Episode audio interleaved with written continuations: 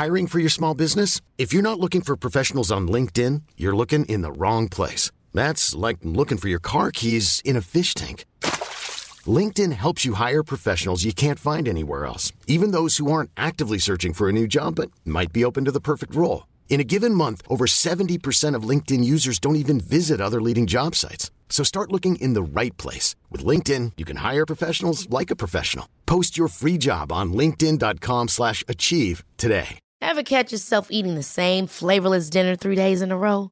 Dreaming of something better? Well, HelloFresh is your guilt-free dream come true, baby. It's me, Kiki Palmer. Let's wake up those taste buds with hot, juicy pecan-crusted chicken or garlic butter shrimp scampi. Mm. Hello Fresh. Stop dreaming of all the delicious possibilities and dig in at HelloFresh.com. Let's get this dinner party started. Millions of people have lost weight with personalized plans from Noom, like Evan, who can't stand salads and still lost 50 pounds. Salads, generally, for most people, are the easy button, right? For me, that wasn't an option. I never really was a salad guy. That's just not who I am. But Noom worked for me. Get your personalized plan today at Noom.com. Real Noom user compensated to provide their story. In four weeks, the typical Noom user can expect to lose one to two pounds per week. Individual results may vary.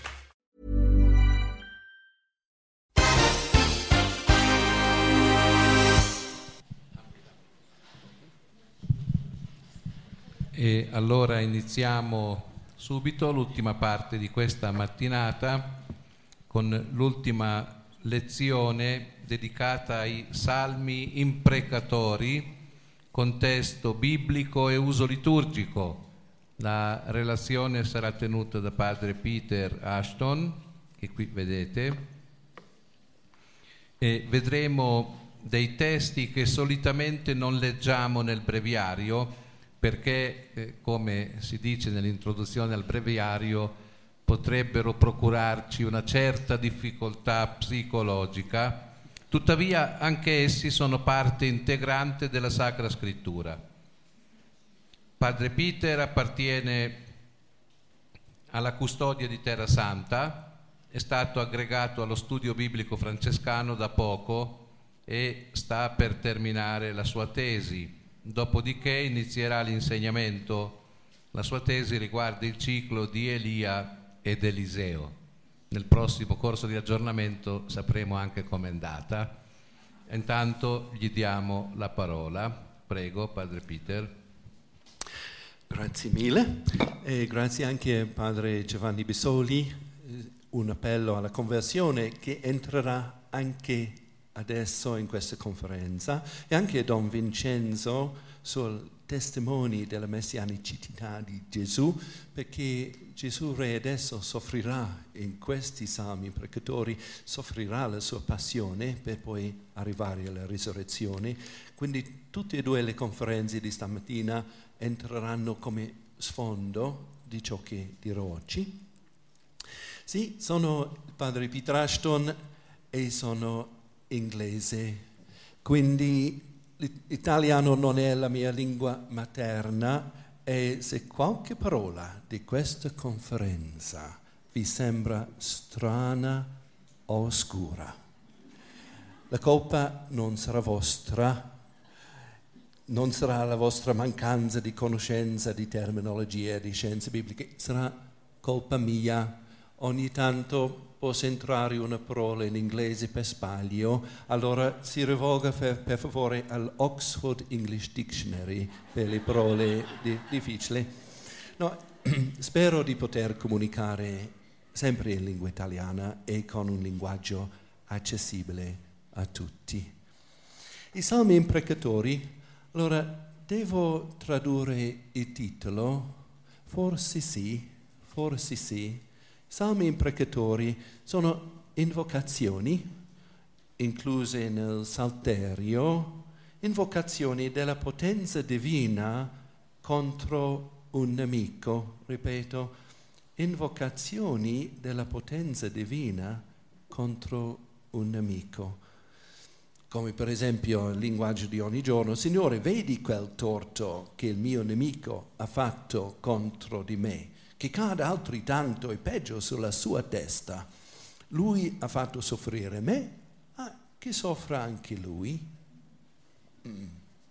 C'è forse una sfumatura in più da aggiungere, che nella Bibbia chi, è, che, che, parla è uno che è sofferente, ma anche protagonista di un progetto di Dio normalmente. Ma così anche voi, anche voi entrate in, questo campo allora come protagonisti di qualche progetto di Dio, voi costruite o aiutate a costruire il regno di Dio e tutte le mamme e papà loro cercano di costruire una famiglia, educare i bambini, quindi uno che soffre, che è suora o prete o mamma o papà, anche entra qui eh, in questo tema e può avere questi sentimenti di amarezza dentro. Allora, dico a voi subito in disparte, queste tra di noi, eh, che in inglese non esistono maledizioni. Non esistono, a meno eh, che sia chiaro, a scuola in Inghilterra non insegniamo agli allievi a maledire. E certamente se avete letto il catechismo eh, non ci sono dentro maledizioni ad imparare, non insegniamo a maledire. E anche non vi preoccupate, sono innocente io nella mia conoscenza della lingua italiana, non conosco nessuna maledizione neppure in lingua italiana. E, e que, per me l'italiano è il linguaggio della musica ed immagino che nessuno di voi abbia mai maledetto a nessuno. Siete esperti invece a benedire e così sia. Allora, divido la conferenza in tre parti. Tre parti. Nella prima vediamo insieme alcuni esempi molto brevi, molto semplici, qualche esempio, così siamo in tema. Nella seconda rispondo brevemente anche alla domanda perché nel recitare il breviario alcuni versetti di qualche salmo non li leggiamo allora? E poi questo sarà specialmente sui Salmo 137, per quanto so, è sui fiumi di Babilonia, un salmo conosciuto anche già indicato da qualcuno eh, ieri. E, allora, nella terza parte, come parte conclusiva, pregheremo insieme dal Pater Noster e liberaci dal male, per arrivare dopo alla beatitudine dove secondo il libro dell'Apocalisse non ci sarà più maledizione. C'è allora un cammino da fare, Dio insegna per tappe. Allora, la prima parte, qualche esempio, qualche esempio. Cominciamo. Un primo esempio. Il 5 luglio 2016, ricordatevi, di questa data, se avete dimenticato, era un martedì, martedì della decimaquarta settimana del tempo ordinario, anni pari. Le letture alla Santa Messa quel giorno ci presentavano l'esorcismo di un muto posseduto dal demonio.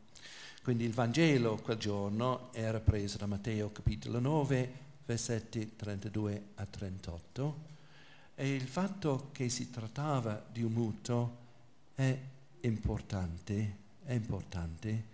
E se alla fine della conferenza c'è ancora 30 secondi in più, dipende, allora cercherò anche di ritornare a questo punto, di essere muto. Importante, ma a noi interessa adesso eh, le altre letture. La prima lettura è il Salmo responsorio di quel giorno cioè di Osea 8, 4 a 7 il Salmo 115, specificamente il versetto 8 del Salmo 115, perché nel lezionario in italiano, l'ho controllato, contiene una maledizione. E seguiamo insieme un po', quel salmo è molto conosciuto e lo recitiamo anche nel breviario. I loro idoli sono argento e oro, vero? Hanno bocca e non, non parlano. Poi il problema. Siano come loro quelli che li fabbricano. Ups, ups. Allora, gli idoli allora sono muti. La maledizione sarebbe contro i fabbricatori degli idoli muti che diventano muti pure loro, insieme con chiunque in essi confida.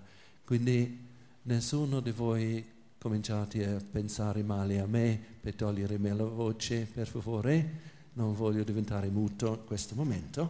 Allora, gli idoli sono muti e in italiano nel lezionario c'è questa frase, siano come loro chi li fabbricano.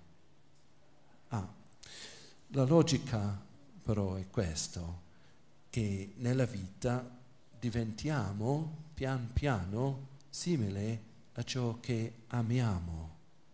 Quindi è importante che il nostro amore sia verso il vero Dio, vero? Quindi l'idolatria porta il cuore ad amare una cosa vuota, forse anche il cuore pian piano si svuota pure.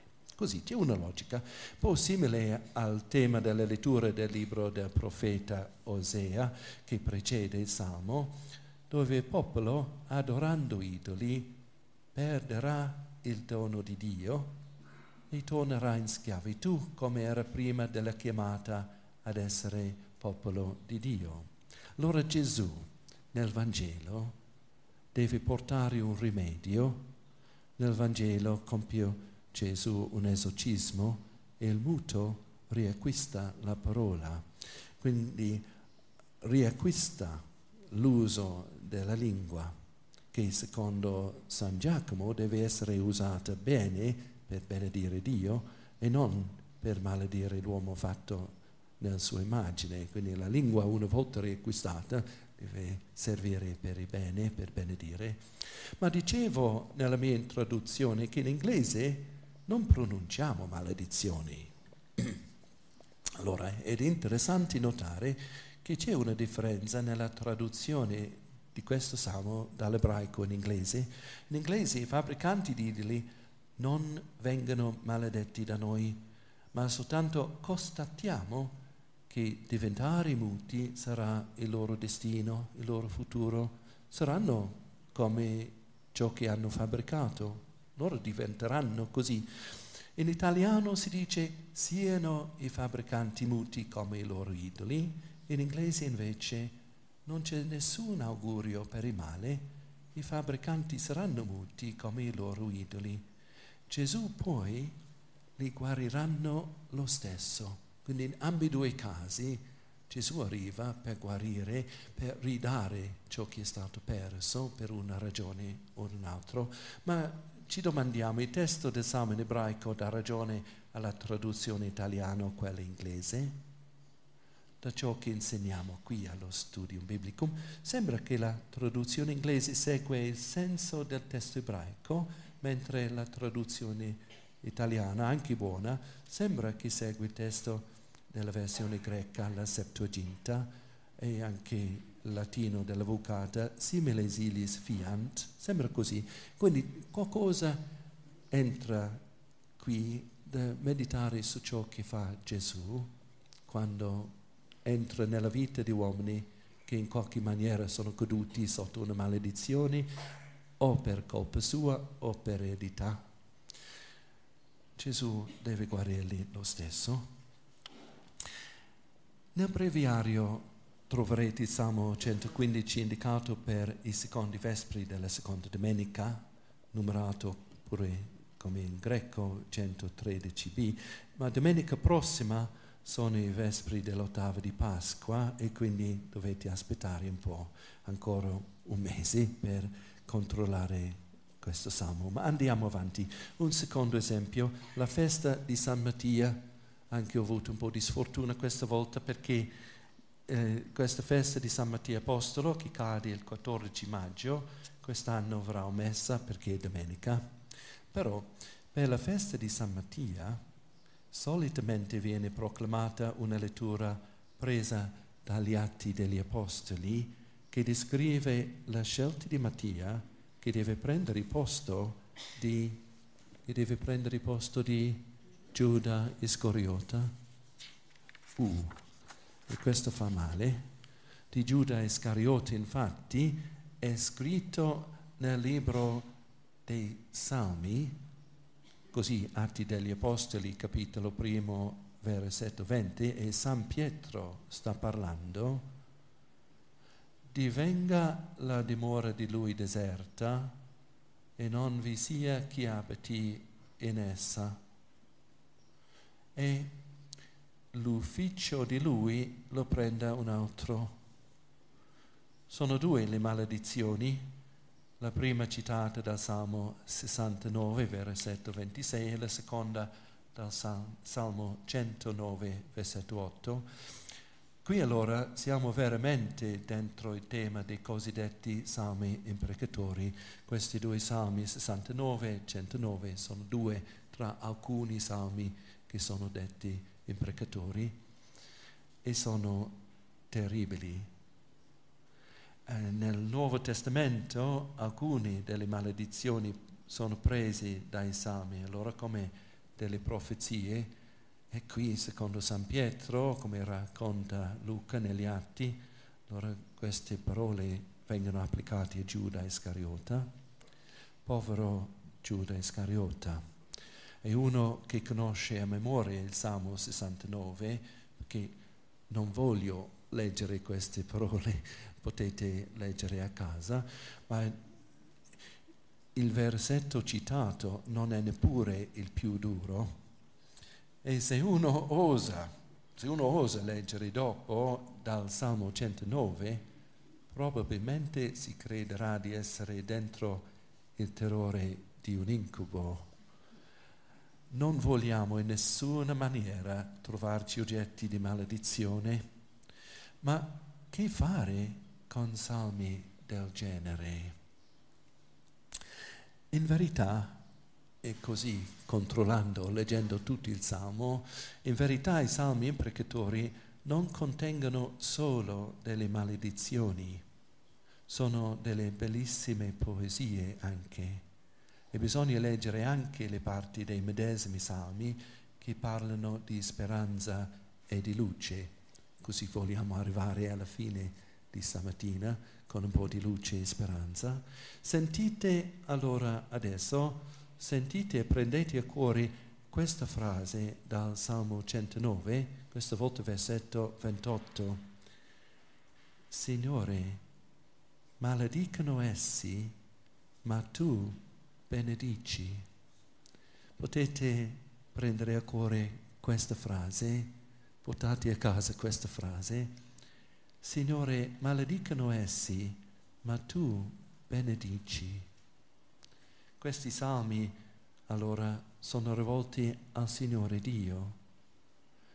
Non sono specie di magia, di rito contro il nemico la, durante la notte. Questi sono preghiere rivolte a Dio e esprimono certamente estremi sentimenti di dolore e di rabbia e addirittura gridi di vendetta, cose estreme, ma non ci rendiamo conto della situazione di moltissima gente, forse inclusa alcuni che assistono alla messa domenicale nelle nostre parrocchie, gente traumatizzata e soffrente, insieme al grido che sorge dal tormento nel quale si trovano, le persone devono rivolgersi a Dio, che è l'unico che può capire ed aiutare.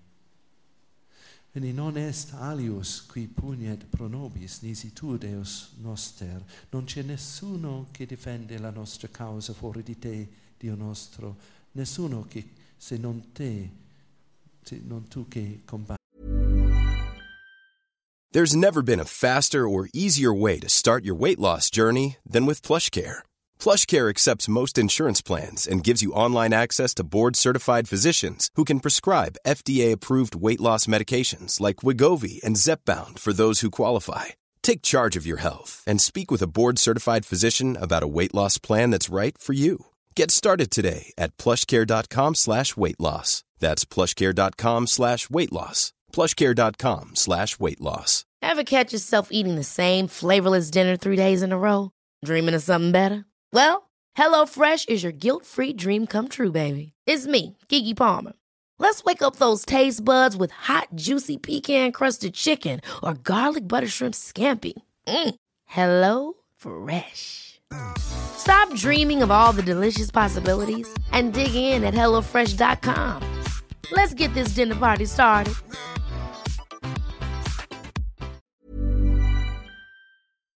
Per noi, per moltissima gente nel mondo, è così come era una volta per il profeta Geremia, eh, come era per moltissima gente imprigionati magari nell'esilio in Babilonia dopo la trauma, le, le distruzioni della casa di Dio, non c'era più nessuno per aiutare loro, si rivolgevano a Dio, esprimendo dal cuore tutti i sentimenti amari. Così era per molta gente e così anche oggi per molta gente. Non vogliamo togliere da loro la possibilità di esprimersi, forse vengano da noi ad esprimersi e ascoltiamo. Ascoltiamo dal Salmo anche Salmo 69, versetto 21, un versetto che fa parte della via Crucis guidata dai frati qui a Gerusalemme ogni venerdì e saranno parole che mettiamo nella bocca di Gesù.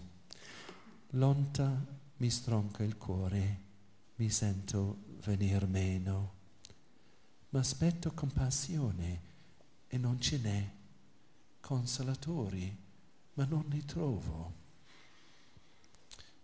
Poi alla fine del Salmo sentite queste parole. Mirate, umili, e rallegratevi, e voi che cercate Dio, si ravvivi il vostro cuore, poiché il Signore ascolta gli umili e i suoi prigionieri non disprezza. Non vediamo forse allora in questo salmo una via crucis che partecipata con Gesù porta il povero al di là della sua sofferenza fino ad una vita nuova. Per questo troveremo un contesto per questi salmi nei racconti della passione, dove Gesù, innocente, innocente per eccellenza e sofferente, entra nel dramma di questo mondo per portare la salvezza a tutti chi soffrono. Allora, la seconda parte, qualche versetto messo quando recitiamo i salmi nel breviario. Lungo i fiumi di Babilonia, là sedevamo in pianto, ricordandoci di Sion. Sospesi ai pioppi di quella terra tenevamo le nostre cettre. Sì, là ci chiesero parole di canto quelli che ci avevano deportati, canzoni di giubilo quelli che ci tenevano oppressi.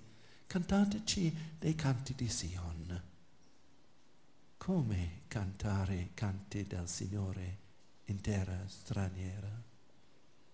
E il Salmo 137, lo conosciamo tutti, sono parole bellissime, scelte per i vespri del martedì della quarta settimana, numerato Salmo 136, versetti 1 a 6 nel breviario. Ma segue, segue, dopo queste parole bellissime, segue così, e non leggo tutto. Ricordati, Signore, contro i figli di Edom, e nel giorno di Gerusalemme dicevano, radete, radete al suolo, fin dalle fondamenta figlia di Babilonia, votata alla distruzione. Beato chi ti ricambierà quanto hai fatto a noi. La Chiesa ha fatto una scelta di omettere questa grida di vendetta dalla liturgia di oggi e la Chiesa ha il diritto di farlo, considerando, come Padre Massimo ha indicato all'inizio, che crea una certa difficoltà psicologica quando recitata nel coro. Due nemici vengono proclamati meritevoli di maledizione, Edom e la città di Babylon. Babylon era responsabile per la distruzione e la spoliazione di Gerusalemme e il Tempio del Signore. Edom invece sembra qui di aver partecipato alla distruzione o almeno di aver incoraggiato i babilonesi a farlo. Si nota però che la maledizione è espressa come il contraccambio per danni subiti. Si nota pure anche che l'esecuzione della maledizione è lasciata a Dio. Non è che andiamo a ammazzare nessuno, eh, ciò che Dio farà, Dio farà, noi ci esprimiamo, ma dopo lasciamo a Dio come sarà nel futuro. Il, e sarà Dio allora il quale sceglierà lui stesso chi distruggerà Babilone e quando. Per noi sarebbe strano in ogni modo pensare beato lo strumento scelto per tale punizione. Per punizione. Il Salmo come sta allora, senza questi gridi di vendetta, sta molto bene.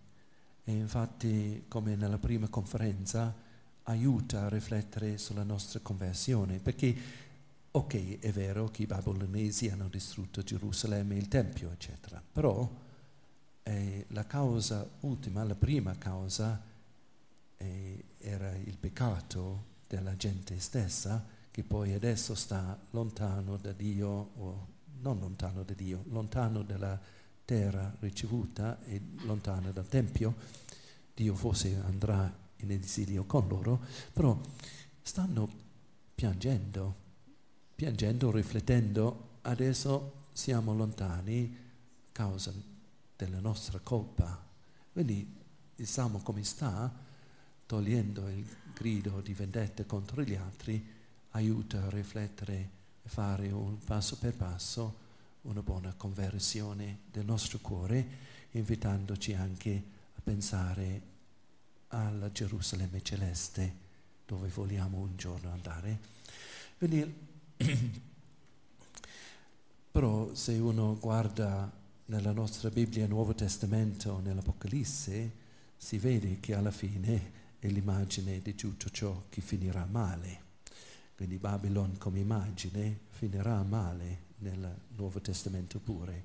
La Chiesa ha scelto di togliere allora questi versetti contro Edom e Babylon dalla liturgia attuale.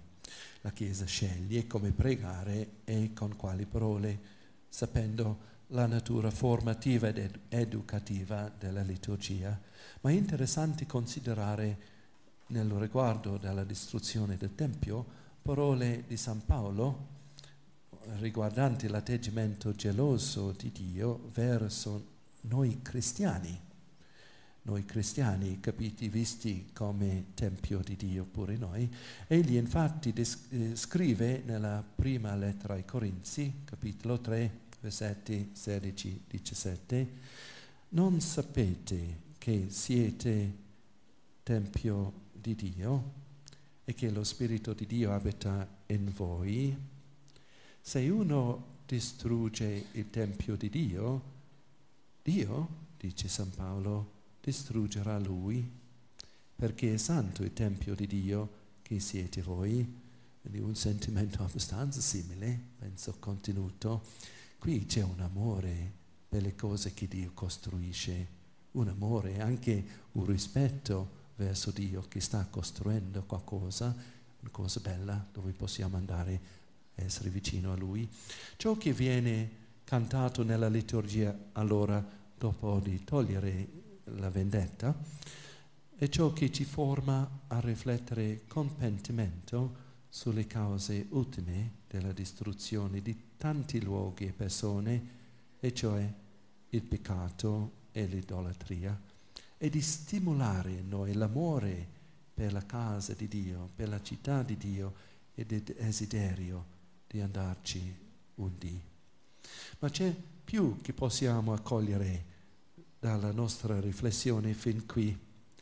C'è più. Abbiamo considerato fin qui la preghiera del salmista mettendoci nel posto del povero sofferente, un povero che esprime il suo dolore con tanta amarezza, rivolgendosi al Signore, il vero Dio, Dio giusto e provvidente. Bene fin qui, però non so, sono soltanto il povero, eh, quando mi metto a pregare, non posso prendere sempre il posto del povero soffrente, perché forse qualche volta nella mia vita sono stato io la causa della sofferenza di un'altra persona.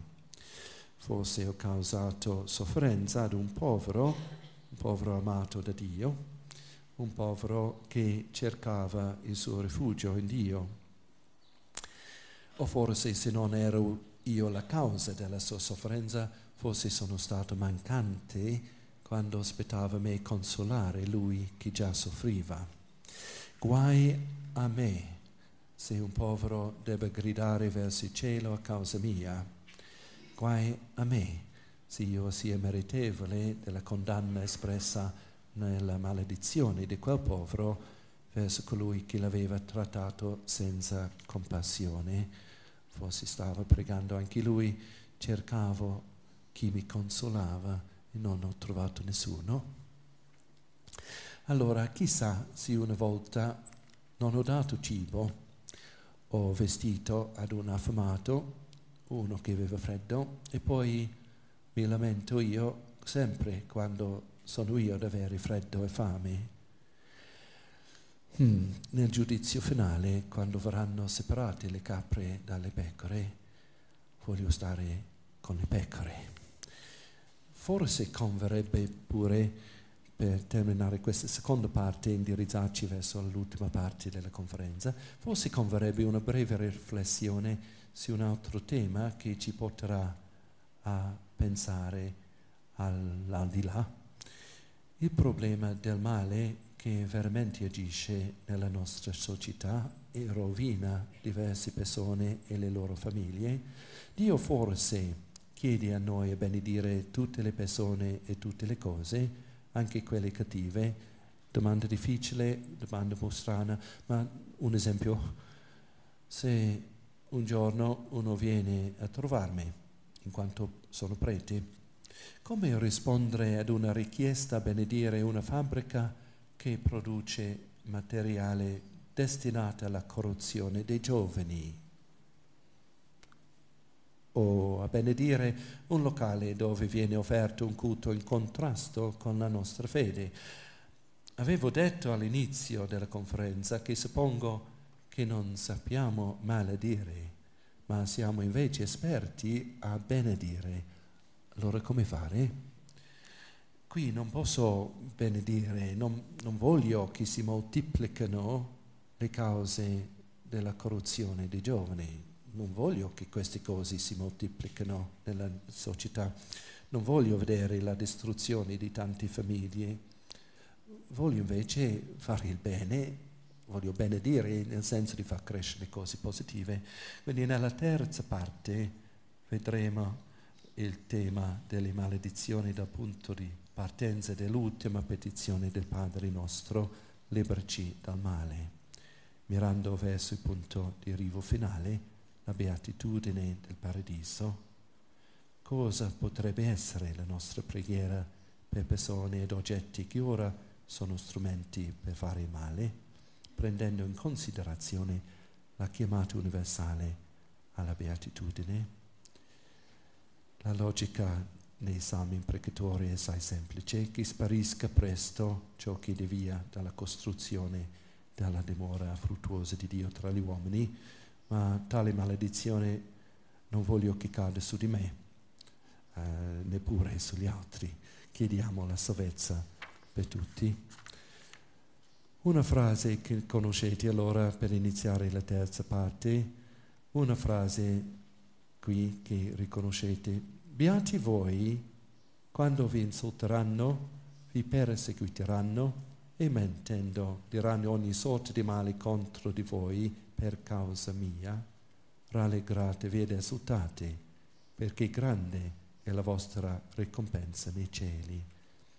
Vi ricordate, era un po' simile al Salmo imprecatorio dove abbiamo imparato, Signore, loro maledicono, ma tu benedici.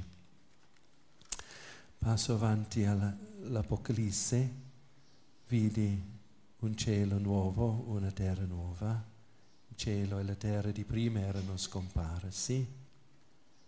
E lì, dice Sant'Agostino nel libro dei Cibitati Dei, lì nel nuovo, nuovo cielo, noi riposeremo e vedremo, vedremo e ameremo, ameremo e loderemo.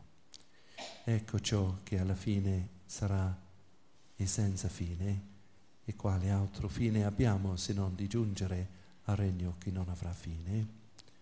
Poi, pensando a Dio che asciugherà ogni lacrima dai nostri occhi, non ci sarà più morte, lutto, e grida e dolore. Allora leggiamo anche Gesù che insegna dopo la sua risurrezione e viene tra i suoi e dice avete qualcosa da mangiare? Gli diedero un po' di pesce arrostito, poi mangia e dopo prende la parola per insegnare ai suoi come bisogna che si adempia tutto ciò che di Gesù sta scritto nella legge di Mosè, dei profeti e nei salmi.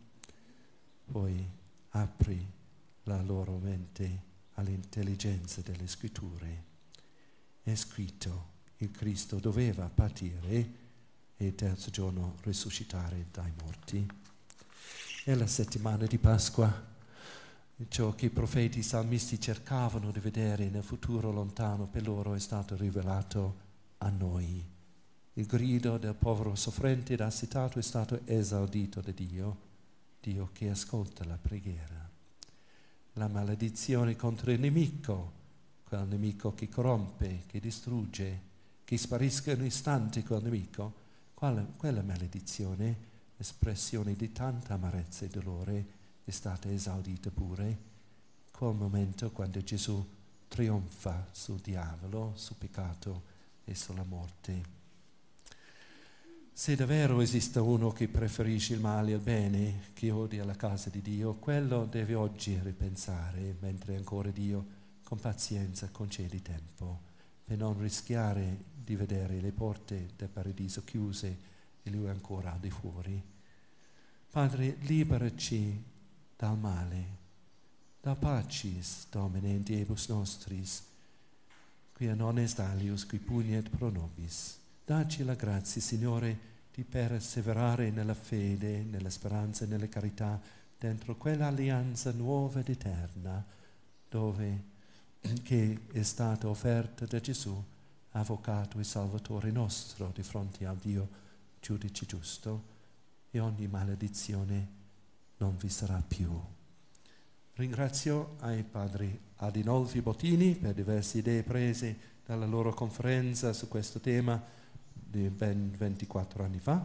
Grazie a voi per il vostro ascolto. Buona Pasqua e non dimenticare di cliccare su like sullo schermo del vostro computer.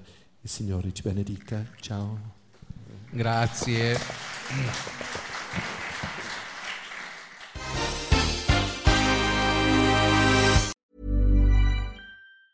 Hey, it's Danny Pellegrino from Everything Iconic. Ready to upgrade your style game without blowing your budget? Check out Quince. They've got all the good stuff shirts and polos, activewear, and fine leather goods, all at 50 to 80% less than other high end brands. And the best part?